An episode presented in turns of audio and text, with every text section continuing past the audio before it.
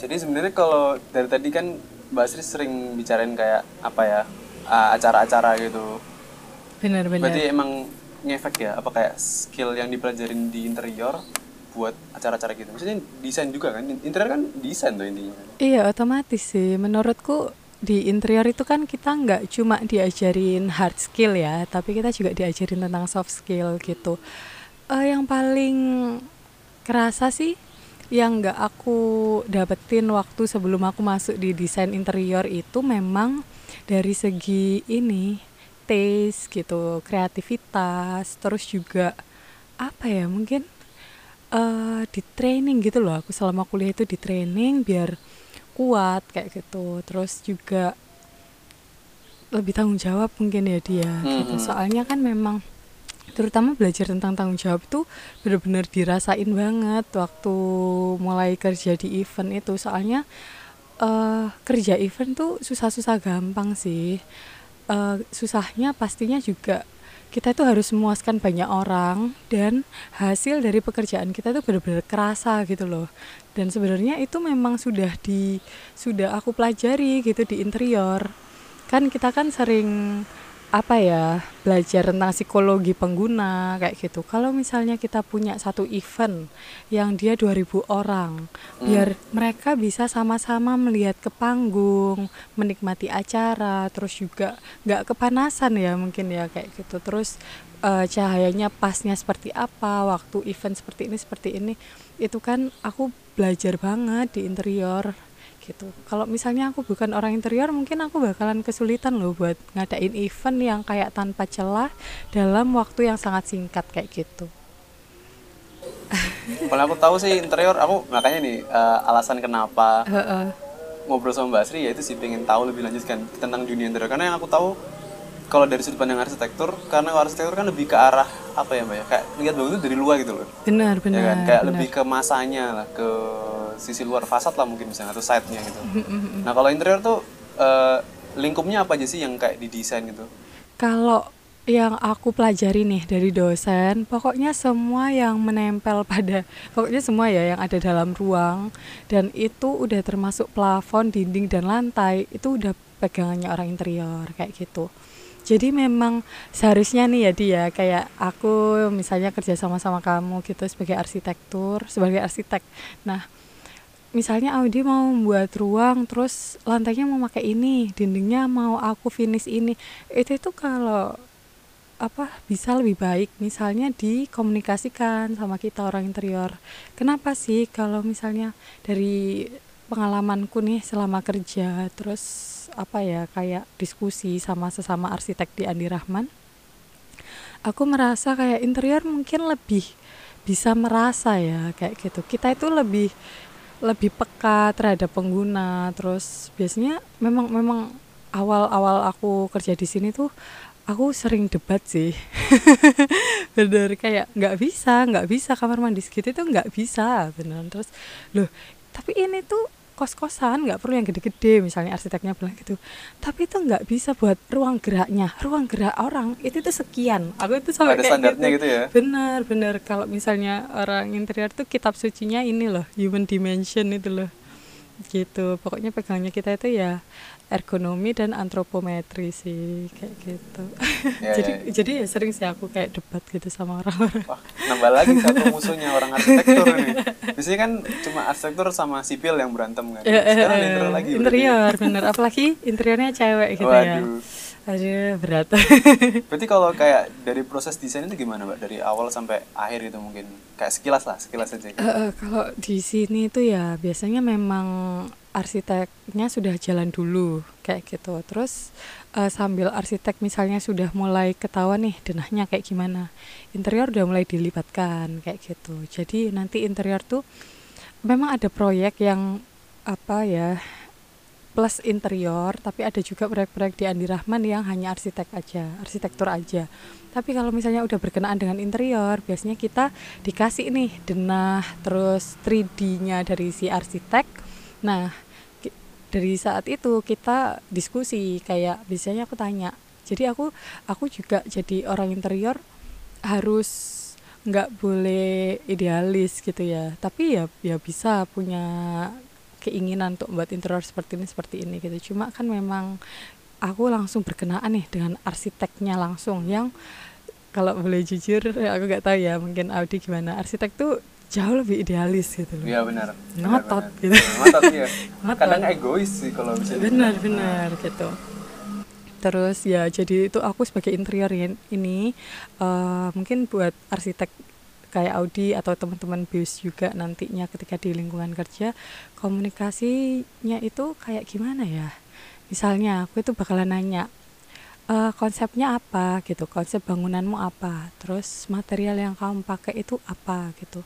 Terus apa ya kayak dari segi penghawaan atau pencahayaan kamu itu mau yang seperti apa? Terus uh, suasana ruangan-ruangan yang mau kamu wujudkan itu seperti apa? Itu aku harus mendengar dulu.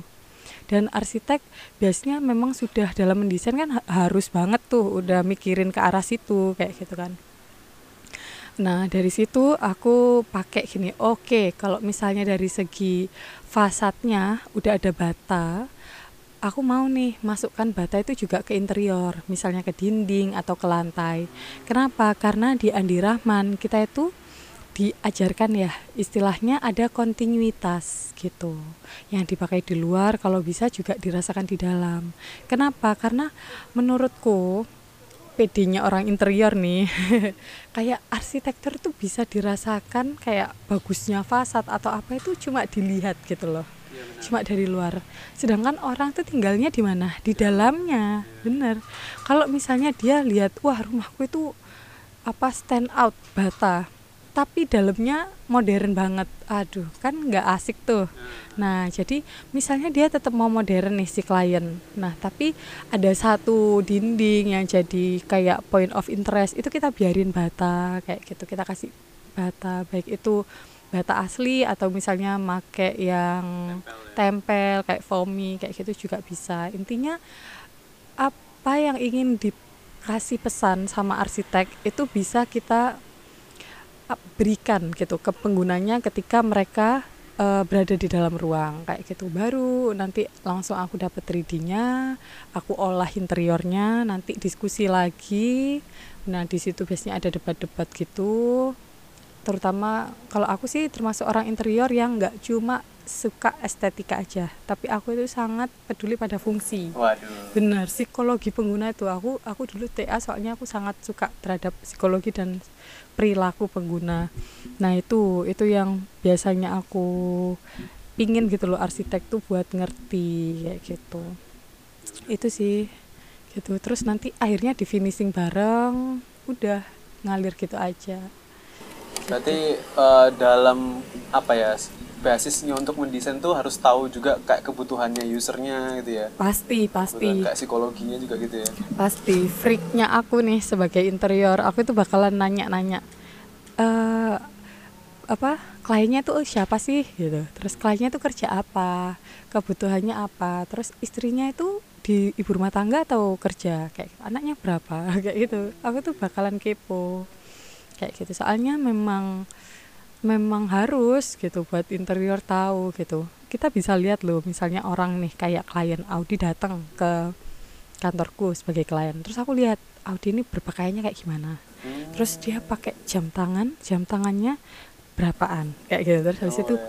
dia rambutnya berantakan atau rapih. Nah kayak gitu itu aku bisa mengamati sebagai interior mengamati terus oh dia ini orangnya tipenya santai atau dia itu orangnya tipenya rapi rumahnya harus seperti apa. Pekerjaannya kalau misalnya dokter otomatis harus lebih clean. Misalnya kayak ya nggak apa-apa ada loh dokter yang ke kantor kita minta didesain industrial tapi aku kasih lantainya keramik tapi motif beton kayak gitu, motif apa semen. Iya, iya, iya. terus dinding tetap nih semen expose tapi aku finish uh, polish jadi kayak glossy Lebih, clean ya, gitu ya, ya, kayak gitu. Halus gitu ya. Benar, itu itu bisa dilihat dari ketika kita memahami kliennya siapa, terus apa desain yang cocok buat dia kayak gitu. Itu hmm. masih luaran ya, belum permintaan-permintaan personal kayak ruang kerja atau spot-spot di rumah yang memang lebih apa ya digunakan secara personal. Itu itu kita kita kewajiban kita untuk memenuhi itu di rumah tinggalnya atau di satu objek itu lebih tinggi gitu sebagai interior designer. Gitu. Peka sih. Jadi harus peka. Iya benar-benar tapi kalau dalam hubungan aku sering nggak peka berat berat Wah, terus terus. tahu ya, gitu. Itu melatih loh kepekaan itu. Kepekaan kita terhadap pengguna itu juga melatih kita peka dalam sehari-hari ya. Hmm. peka ke orang lain ke pasangan gitu juga. Good. Oh, keren. Jadi teman-teman yang mungkin nggak dapat jodoh anak sipil jangan sedih. Banyak benar benar. banyak anak interior yang yang apa ya? Bisa diajak berantem. Yang menjanjikan seperti itu. Enak loh kalau arsitek tuh partnernya interior kan. Kalau bikin biru tuh lengkap gitu paket Gak hemat. Eh. gitu. Berarti um, memang perlu dalam ya risetnya ya untuk apa ya supaya jadi desain yang bagus lah bisa dibilang pasti sih sampai detik ini pun apalagi aku kan uh, gini aku kan di sini satu-satunya desainer interior ya di. Dan kantor kita itu alhamdulillah setelah aku kerja di sini kita itu makin sering uh, nerima anak magang interior uh, uh. Bener, bener. Jadi teman-teman sebenarnya aku ini masih sering ke kantor karena ada beberapa urusan ya. Tapi baru hari Jumat kemarin akhir bulan Agustus tuh aku resign. Yeah. Dan alhamdulillah banyak teman-teman magang yang dulunya aku mentorin nih magang interior dari Petra, dari ada yang dari ISI, ada yang dari Ciputra, Ciputra itu itu pada datang kayak gitu. Dan alhamdulillah hubungannya masih baik. Nah gitu. Itu uh, aku sebagai satu-satunya desainer interior di sini ya apa ya mungkin harus terus belajar sih. Dan itu memang nggak nggak bakal putus sih uh, kayak kebiasaan belajar di soalnya terutama aku sudah sudah dikasih kesempatan untuk kerja di biro arsitek. Yang aku pelajari ini bukan lagi tentang interior tapi juga tentang arsitektur tentang struktur kayak gitu.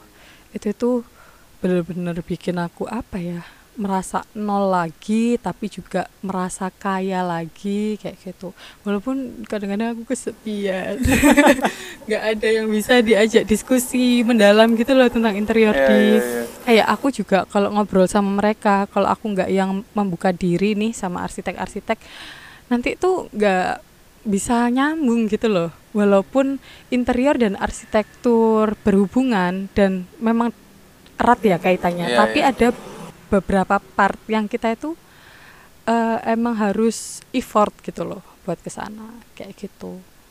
ya ya pasti ada ya ada bedanya lah ya benar, ada benar, lagi ya. Benar-benar kayak gitu. Tapi kalau nanggepin uh, itu Mbak kayak tadi kan Mbak Sri kan bilang untuk dapat hasil yang optimal kan juga kayaknya perlu untuk apa ya tahu kliennya siapa kan riset-riset lagi gitu benar, kan. Benar benar. Kalau menurut Mbak Sri tentang sekarang tren paling aku lihat sih arsitektur dan juga terutama interior mm -hmm. yang sekedar copy paste ya Instagram Pinterest, Pinterest banyak banget kan kayak orang bikin apa ya warung kopi lah atau mm -hmm. apa kafe kan sekarang kayaknya hampir sama semua industrial gitu nggak sih? Mm -hmm. Nah, itu gimana kalau menurut bahasa Ya kalau misalnya kayak gitu kan emang nggak bisa dihindari ya di kayak gitu. Kayak istilahnya dan dan aku tetap percaya sih, aku tetap percaya kalau misalnya arsitek atau desainer interior itu nggak bakal kehabisan proyek kayak gitu. Soalnya apalagi kayak industri kopi ya kita kan anak-anak muda suka ngopi kayak gitu iya, kan. Bener banget. nah itu itu banyak banget sekarang yang muncul bermunculan. Tapi menurut aku uh, desainer interior itu juga punya pasar gitu loh gitu kayak kita lihat beberapa kafe di Surabaya ya. Ada yang kafe menengah ke bawah ada kafe istilahnya anak SMA gitu ya yang yang biasa. Tapi juga ada loh kafe-kafe yang cukup berkelas gitu sampai pakai jasa arsitek gitu kan yang akhirnya jadi booming kayak gitu. Otomatis interior di dalamnya itu kan sekarang tuntutannya justru makin banyak ya Nah, kayak ada yang Instagramable. Nah, gitu. Sekarang kan permintaannya kan uh, kayak cafe itu harus instagramable kayak gitu terus cafe ini harus banyak spot-spot foto yeah. uh, atau spot-spot healing gitu ya buat anak-anak yang suka chill and indie-indie ala-ala kayak gitulah yeah, yeah, yeah. kayak gitu nah terus habis itu ya menurut aku kita sebagai interior itu makin banyak belajar ya. Nggak cuma nggak cuma kita belajar untuk mengikuti tren. Oh tren tuh maunya seperti ini gitu. Tapi kita juga bisa belajar langsung loh dari kafe-kafe yang udah mulai bermunculan gitu. Aku sering sama temanku gitu ke kafe A.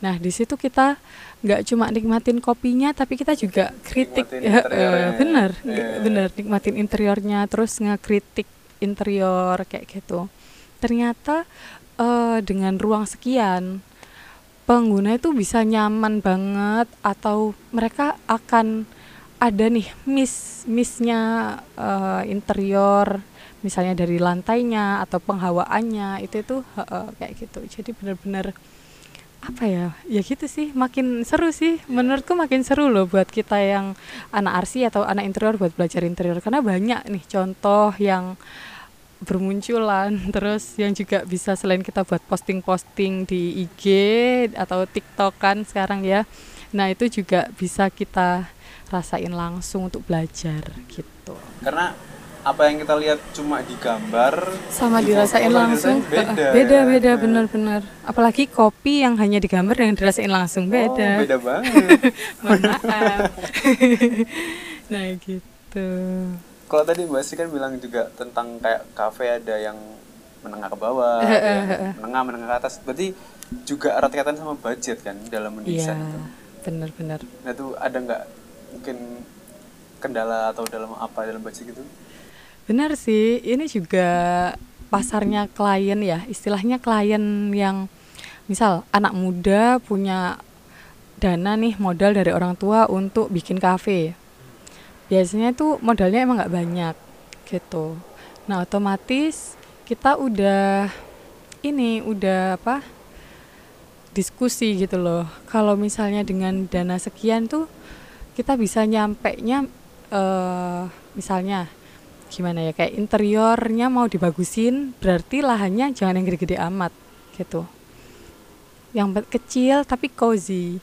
Terus kita kasih istilahnya lahan sisa itu untuk area outdoor kayak gitu. Jadi kita mengurangi budget interior gitu. Tapi kita kasih ruang-ruang outdoor kayak landscape-nya dibagusin atau apa gitu ya. Sekarang kan banyak tuh kafe-kafe outdoor yang justru malah digandrungin. Iya, iya benar. Ya, uh, terus uh, kalau misalnya yang untuk budget tinggi, nah biasanya kan kalau yang budget tinggi itu biasanya sudah disertai sama arsitektur yang setauku. Biasanya searsitekturalnya itu sudah di diolah sama mereka terus abis itu yang seru tuh justru sekarang banyak kafe-kafe yang instagramable atau yang kayak viral gitu ya. Itu nggak cuma dari segi interiornya aja yang menarik tapi juga ininya di bentuk bangunannya bentuk oh. bangunannya itu sudah ikonik gitu loh. Dari dari yeah. luar udah kelihatan beda gitu ya? Benar udah ikonik nah terus uh, karena budgetnya gede jadi tuh biasanya kita emang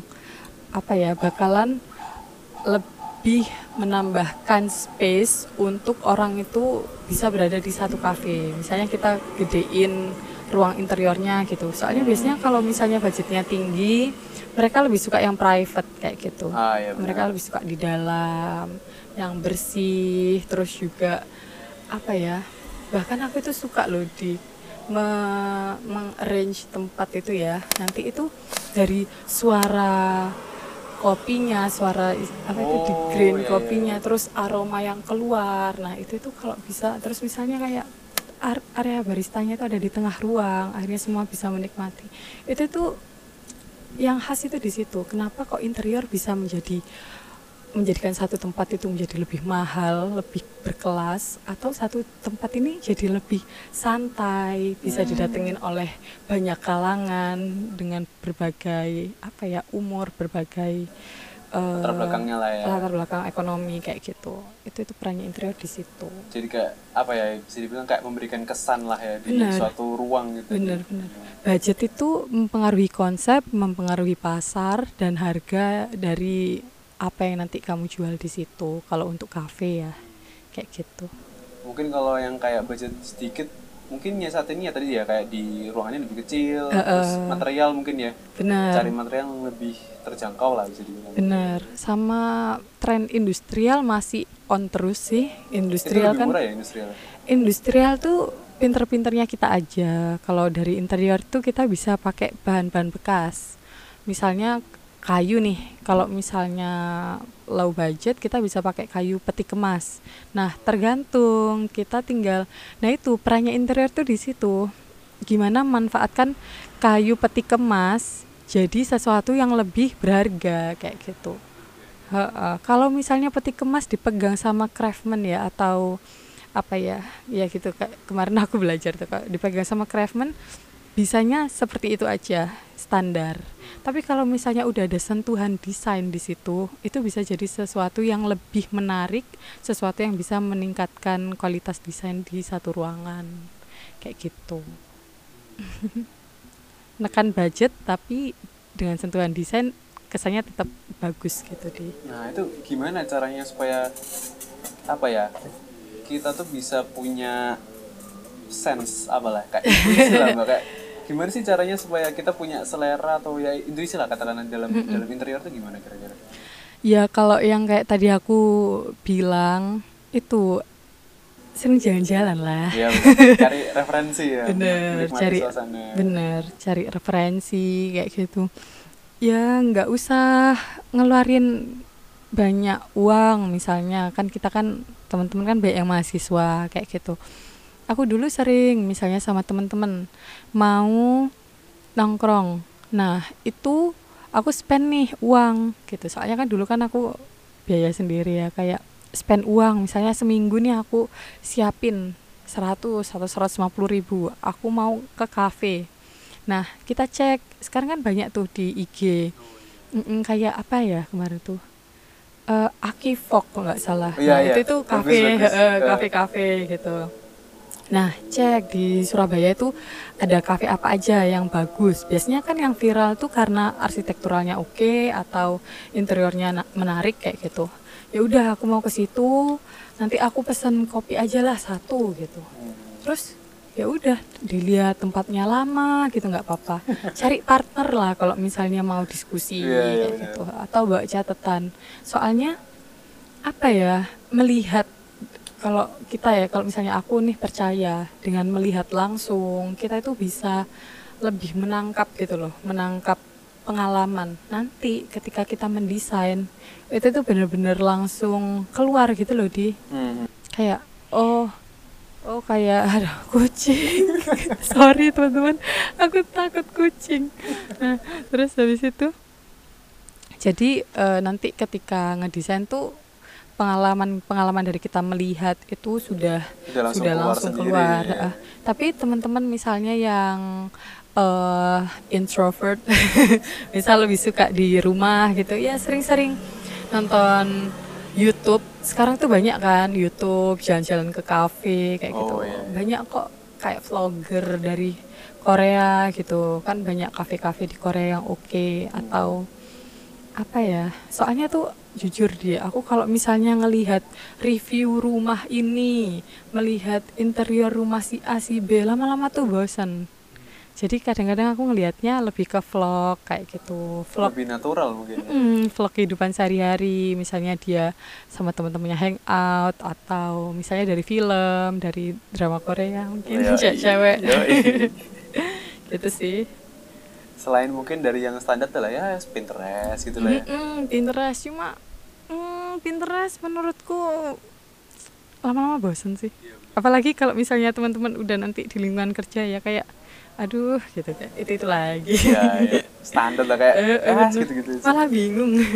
Mungkin aneh ya kalau nyari kayak yang lebih spesifik ya kayak mm -mm. mungkin referensi furniture ini gitu mungkin baru bisa ya nyari kayak contoh-contohnya. Benar benar. Kalau misalnya nih udah punya udah punya konsep terus mau dieksplorasi. Nah itu kita bisa cari beberapa contoh di Pinterest gitu. Tapi kalau misalnya masih benar cari inspirasi terus buka Pinterest kalau buat aku sih malah bingung.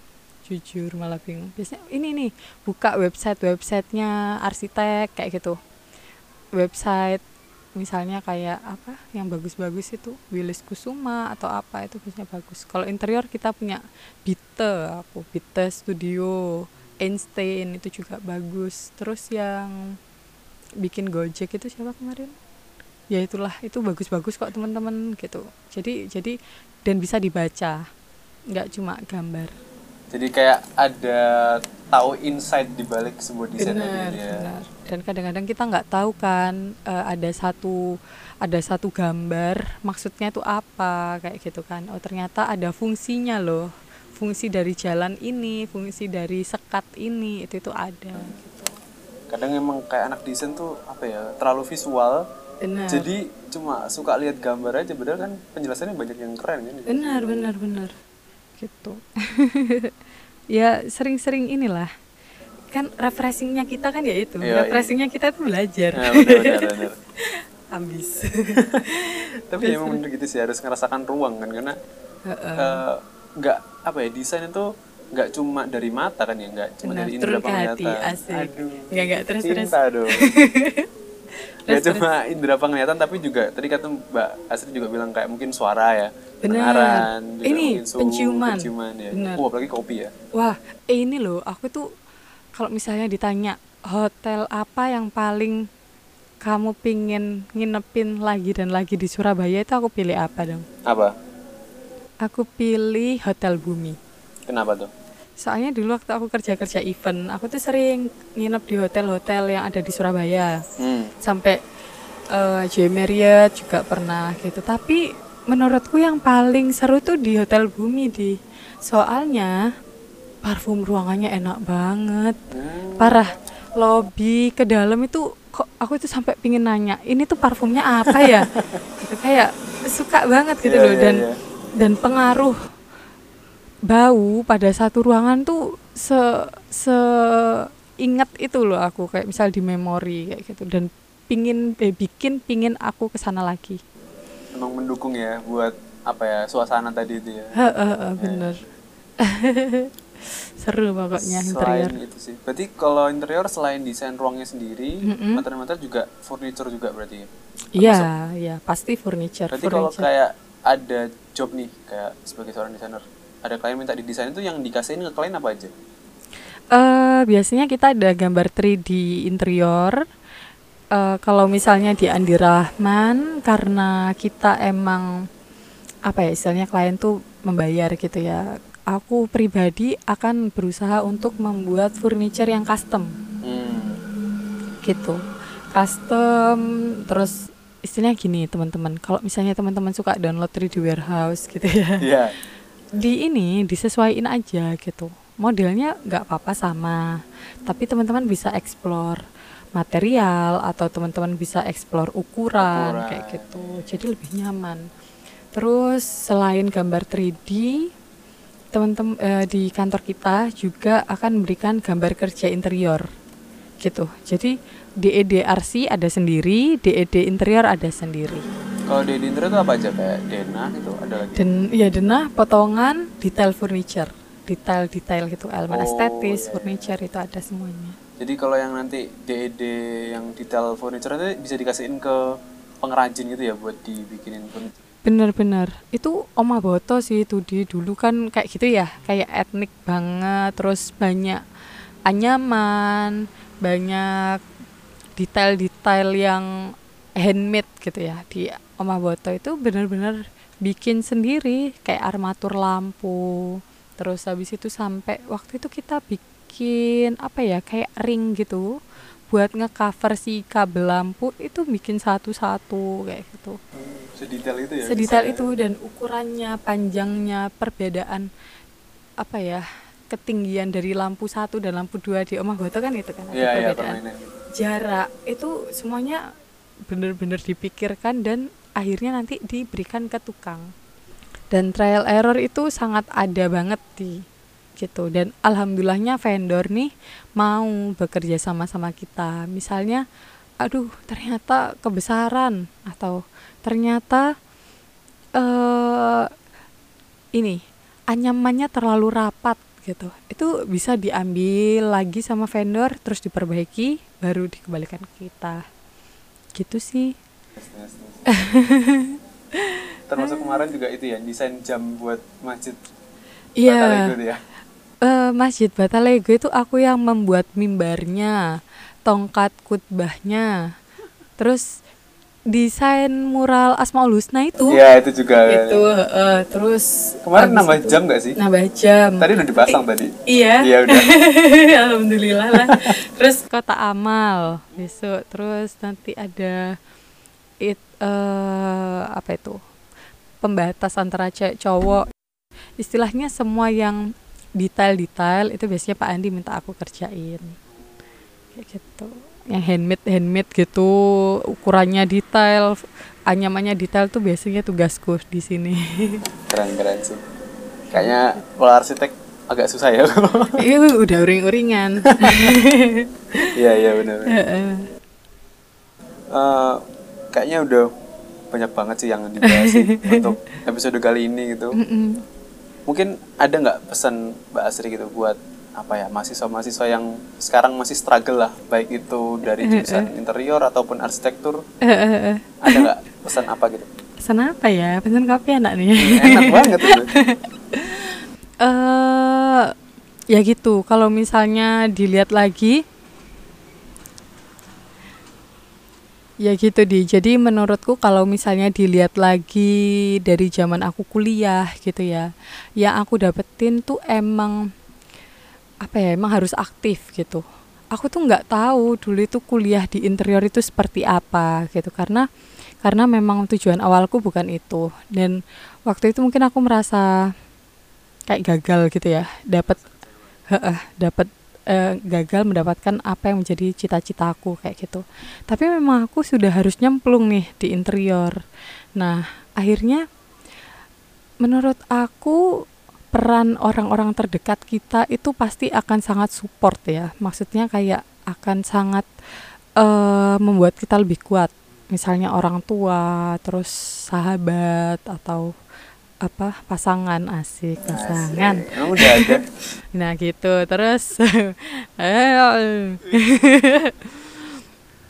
nah kayak gitu. Itu itu bener-bener membantu. Tapi menurutku sendiri diri kita sendiri itu sih yang pegang peranan paling penting.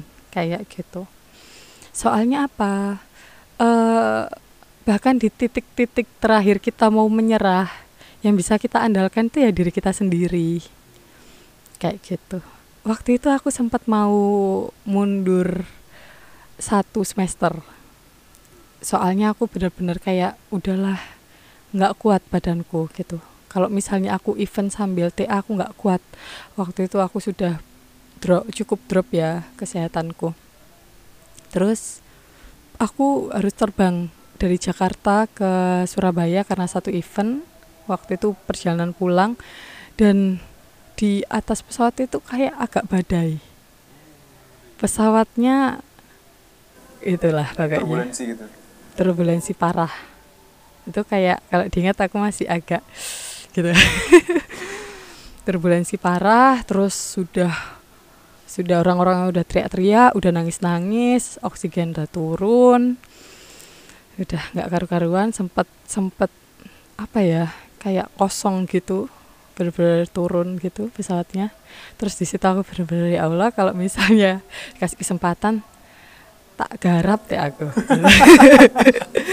Aku aku ngerjain TA pokoknya pokoknya aku harus bisa gitu kalau dikasih kesempatan untuk hidup gitu ya. Terus akhirnya pesawatnya nyala lagi oke. okay landing di Surabaya itu dua jam aku. Dua jam di atas muter-muter pesawatnya nggak karena karena cuaca buruk karena ya. cuaca buruk. Harusnya sampai di itu itu awalnya delay. Jadi harusnya aku sampai di uh, Surabaya itu jam 8 karena delay harusnya jam 10 aku baru turun baru ambil bagasi itu jam 12 padahal dari jam satu itu aku sudah OTW dari hotel kan check out terus ke bandara jadi gila itu. Terus ya gitu. Akhirnya yang bisa aku andalkan sih diriku sendiri. Tapi bagaimana aku mendapat kekuatan itu banyak dan mungkin teman-teman juga mendapat banyak kekuatan mungkin dari ibadah mungkin dari kita berbuat baik itu itu benar-benar ngaruh gitu loh gitu. Jadi jadi teman-teman mungkin mungkin kok bahasanku agak ini ya agak dalam gitu ya. Tapi tapi mungkin teman-teman nanti kalau ada di fase aku gini udah mulai quarter life crisis gini mungkin teman-teman bisa ngerasain itu banget. Terus juga ya walaupun kita gagal jangan pernah kalah gitu loh. Mungkin tuh waktunya teman-teman rehat terus lihat lagi peluang. Justru setelah gagal tuh teman-teman cari cari cara biar ke depan itu bisa lebih baik. Gitu. Misalnya dulu aku event ancur gitu bener-bener kasih kesempatan tapi aduh satu dua kali berhasil sukses disalamin sama orang tapi berkali-kali aku juga jatuh gitu. Jatuh berkonflik dijadiin tumbal ya istilahnya. Soalnya aku paling muda tuh di bidang itu terus dan lain-lain terus rugi terus apa ya pingin menyerah gitu. Tapi tapi ya kegagalan itu bikin lebih kuat sih. Soalnya kayak nanti itu ada loh hal-hal baik. Misalnya kayak aku di ditawarin di Andi Rahman gitu. Di Andi Rahman pun struggle struggle tapi alhamdulillah ternyata orang tuh mandang oh baik gitu. Terus dapat kepercayaan jadi sekretaris jadi MC jadi mentornya anak interior terus dengan pekerjaan utama sebagai desainer interior itu cukup berat tapi alhamdulillah bisa mengerjakan. Nah setelah setelah kalian bangkit ingat gitu loh mimpinya apa? Masih banyak loh mimpi-mimpi di depan. Kalau misalnya mimpi kalian yang ah nggak terwujud kalian masih punya mimpi-mimpi yang lain loh. Kayak gitu. Termasuk saat ini nih aku lagi berjuang masuk satu fase baru. Setelah Andi Rahman selesai, aku start kuliah lagi. Kayak mimpi awalku tadi, aku harus S2. Sekarang alhamdulillah sudah diterima di Magister Desain FSR di ITB. Jadi mahasiswa baru lagi kayak teman-teman.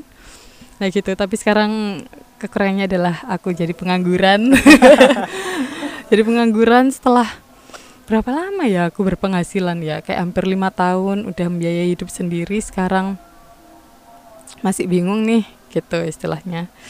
Uh, banyak banyak yang harus dikeluarkan terus juga mikirkan nanti misalnya suatu hari tiba-tiba ada yang ngajak nikah itu kan perlu dana ya pak ya? Nah gitu.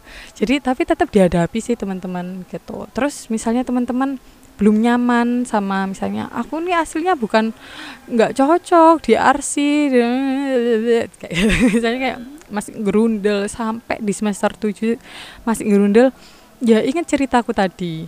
Aku baru nemu enjoynya interior itu waktu aku ketemu mata kuliah eksibisi. Ya kan? Di semester semester akhir. Terus juga sebelumnya kayak hampir nyerah gitu di interior. Tapi akhirnya ketemu matkul eksibisi jadi jalan terus ketemu Andi Rahman. Eh jadi seneng lagi sama interior soalnya kan uh, langsung praktek gitu ya. Nah kayak gitu. Jadi jadi intinya tetap positif terus tetap semangat kerja cerdas.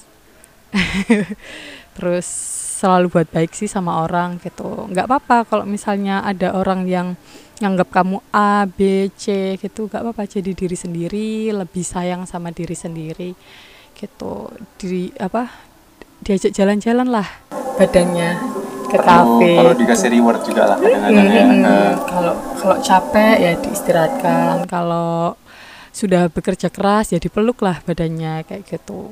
Terus di ajak ke kafe sekalian nongkrong sekalian lihat interior yang oke. Okay. ya gitu sih di gitu. Nikmatin lah kalian masih muda di arrange lagi mimpinya apa gitu. Kalau misalnya memang keadaannya harus menjalani apa yang ada ya dijalani sebaik-baiknya gitu. Tetap semangat. Ya itu sih uh, teman-teman ini juga mungkin banyak yang dengerin semoga banyak yang dengerin ya Amin. dari dari harus dengerin lah ya. Mahal dari ini. maba mungkin juga ada yang gitu banyak lah yang yang ngerasain lah yang sama kayak Mbak Asri Mm, mm, mm, mm. mungkin sempat depresi mungkin sempat capek namanya juga kuliah di sana ya bisa dibilang Mm, Bener. itu sih inget aja teman-teman uh, mimpinya apa mungkin kalau misalkan emang kalian sedang jenuh ya istirahat dulu nggak ada nggak ada salahnya Bener. nanti kita lanjut lagi gitu sih dan mungkin anu ya kayaknya kalau bisa disimpulkan nggak harus ikut passion ya passion bisa dicari ya Iya, Bisa bener. ya kayaknya ya. Kayak gitu. Intinya itu dihadapi terus se- lakukan sebaik-baiknya. Oke. Nanti orang lain yang nilai oke gitu. siap Tiba-tiba dapat kerjaan. pasti ada jalan jalan jalan untuk yang Eh, eh, tiba-tiba dapat kerjaan aja nggak tahu nih kantornya oke apa enggak ternyata Iya. keren Andi Rahman gitu iya iya ya udah mungkin itu aja sih yang em, bisa kita bahas ya di episode kali ini udah panjang juga kita udah malam Mm-mm. nanti takut ada kucing lewat kan repot ya nanti mbak teriak-teriak Iya. Udah, eh, terima kasih buat kalian yang udah mau dengerin eh, ngobrol kita malam ini. Semoga bermanfaat. Jangan lupa ya share lah kalau makan emang kalian ngerasa bermanfaat ya. iya share sebanyak-banyaknya ya Iya. jangan lupa follow Jangan lupa follow bebas tuh nanti Iya. untuk update update terbaru. ya udah mungkin itu aja untuk episode kali ini. Eh, selamat malam. selamat malam halo bu satu gas yang gas